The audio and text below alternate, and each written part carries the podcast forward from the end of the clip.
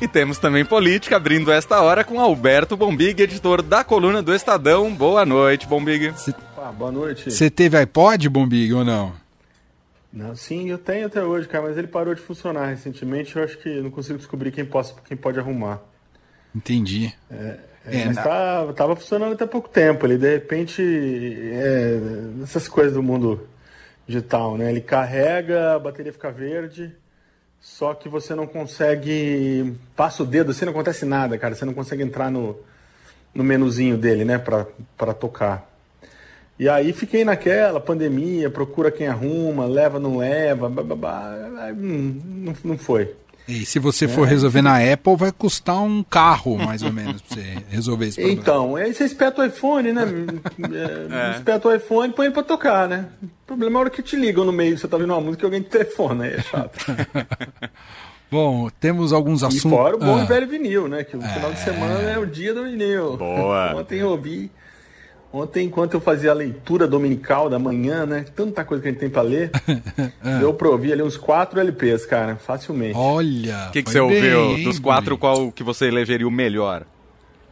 Ah, aí eu, é muito difícil, porque eu ouvi um, um João Gilberto amoroso, que aí é acho que é o concurso. É, ouvi um Gal Cantacaime, descasso, descasso e ouvi um Chico Buarque, eu ouvi dois Chico Buarque, Almanac, Descasso também. E aí, quando estava encaixando o quarto, o quarto disco, seria o segundo Chico Buarque, é, o meu caros amigos, aí a, a, a, audiência aqui de casa falou, pô, Chico Buarque de novo. Aí eu parei. a audiência queria mais variedade. a audiência não curtiu, cara. Ô, ô Bombig, vamos entrar nos assuntos políticos aqui do dia, entre eles esse convite do presidente do PL, simplesmente Valdemar Costa Neto, convidando o presidente Jair Bolsonaro para definitivamente ir para o PL. E aí, Bombi? Pois é, olha, notícia importante, porque o Bolsonaro está sem partido, né? É, está em campanha, mas ainda sem partido.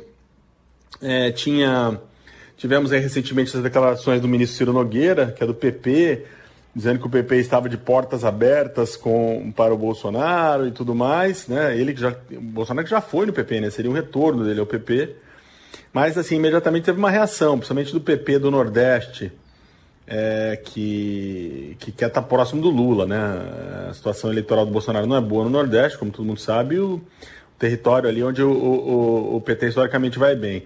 Então teve uma reação ali dos deputados do PP do Nordeste, deputados, senadores, prefeitos, é, eu acho que eu também, até onde apurei, o partido não quis, olha, você vem, vai ser importante e tudo mais, mas não vai mandar aqui não, não é, porta, não é porteira fechada.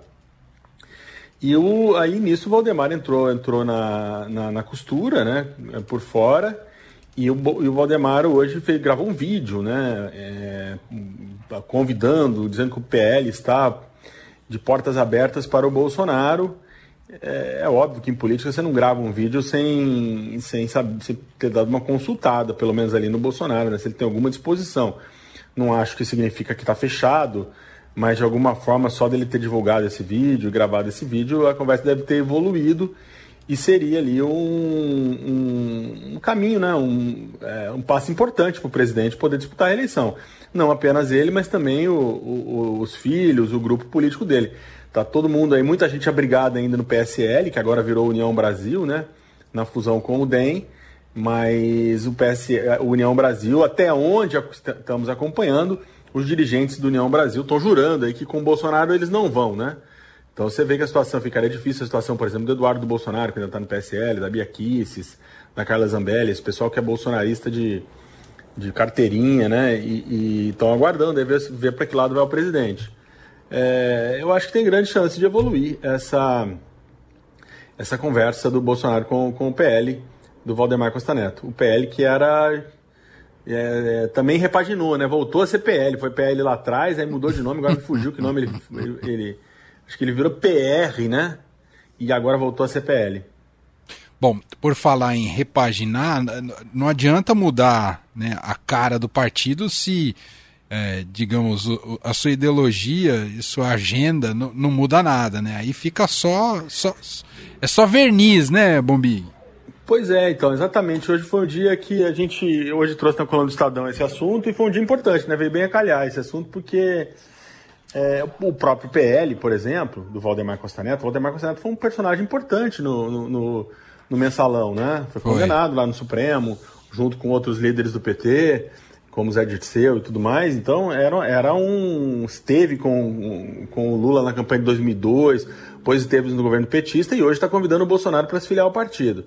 É, o que a gente trouxe hoje na coluna do Estadão é mostrando que depois daquele das famosas jornadas de 2013, né, quando os brasileiros, muitos brasileiros foram, milhares de brasileiros foram às ruas, é, demonstrar uma insatisfação, que até hoje tem sociólogo cientista político tentando entender o que foi aquilo, mas demonstrar uma insatisfação é, com as políticas públicas, com a política de uma maneira geral. Desde então, é, muito na esteira do que ocorreu na Europa, os partidos começaram a mudar de nome, né, foram os nomes os nomes mais bonitos, né, mais legais, assim, né? O PP virou progressistas, né?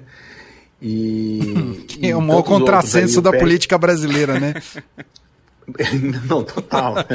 O PRB, o, o, antigo PRB virou republicanos, né? O PT, o, a, o, o, atual patriota, não lembro o que, que ele era, acho que era PTN. É, enfim, aí a gente foi olhar, né?